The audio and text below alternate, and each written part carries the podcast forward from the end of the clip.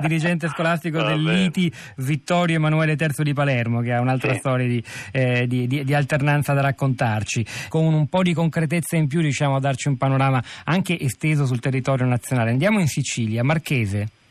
E allora, eh, la questione è che il problema della distanza tra scuola e lavoro è il problema che non c'è ragionamento sul lavoro all'interno della scuola. Oggi se non riflettiamo tutti quanti sul lavoro e ne riflettiamo anche all'interno delle istituzioni scolastiche, il lavoro finisce. Ci troviamo in una situazione in cui eh, non abbiamo nessuna previsione tra quando il ragazzino entra in prima eh, superiore e quando esce in quinta su che tipi di lavoro farà non abbiamo minimamente idea sempre, eh, di che cosa potrebbe essere fatto. E allora eh, l'urgenza di un rapporto significa l'urgenza di sconvolgere l'idea che al momento abbiamo di scuola e di lavoro. Se non siamo capaci di sconvolgere questa idea, allora abbiamo i ragazzini che vanno a fare le fotocopie mm. oppure che si annoiano all'interno di aziende.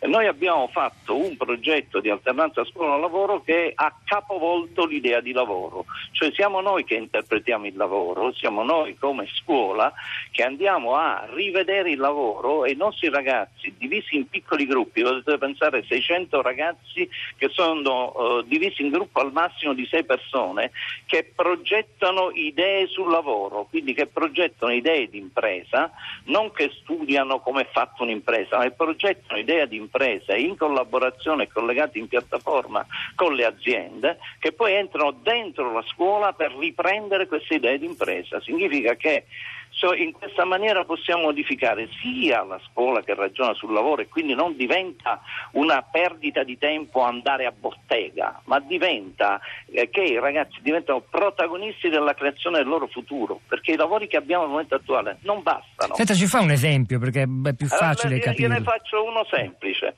Termini Merese.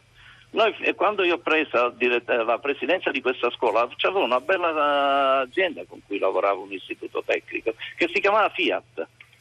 È scomparsa da un giorno all'altro. E noi abbiamo capito che probabilmente i nostri ragazzi hanno delle idee per fare tante altre cose, che ti voglio dire, noi abbiamo uh, risposto alle call del Festival dell'Ingegno del, del, lanciato dal Comune di Palermo e abbiamo vinto 4 call su 12, cioè i nostri ragazzi hanno uh, tirato fuori delle idee che sono andate bene a Cisco oppure ad altre aziende per sviluppare loro stesse le, le, le loro idee. Noi abbiamo delle aziende all'interno della nostra stessa Mi perdoni, eh, Marchese, lei eh, facendo riferimento a FIA Termini Merese evidentemente parla di un tempo in cui l'alternanza scuola-lavoro della buona scuola ancora non esisteva, no? quindi sì, di, contatti sì, diretti tra il suo istituto professionale. Oggi le cose, per, per, anche per quell'ambito di scuole, cioè gli istituti professionali che già avevano un rapporto diretto, come lei ci sta raccontando, con le aziende, l'alternanza scuola-lavoro ha cambiato le cose o no e in che modo?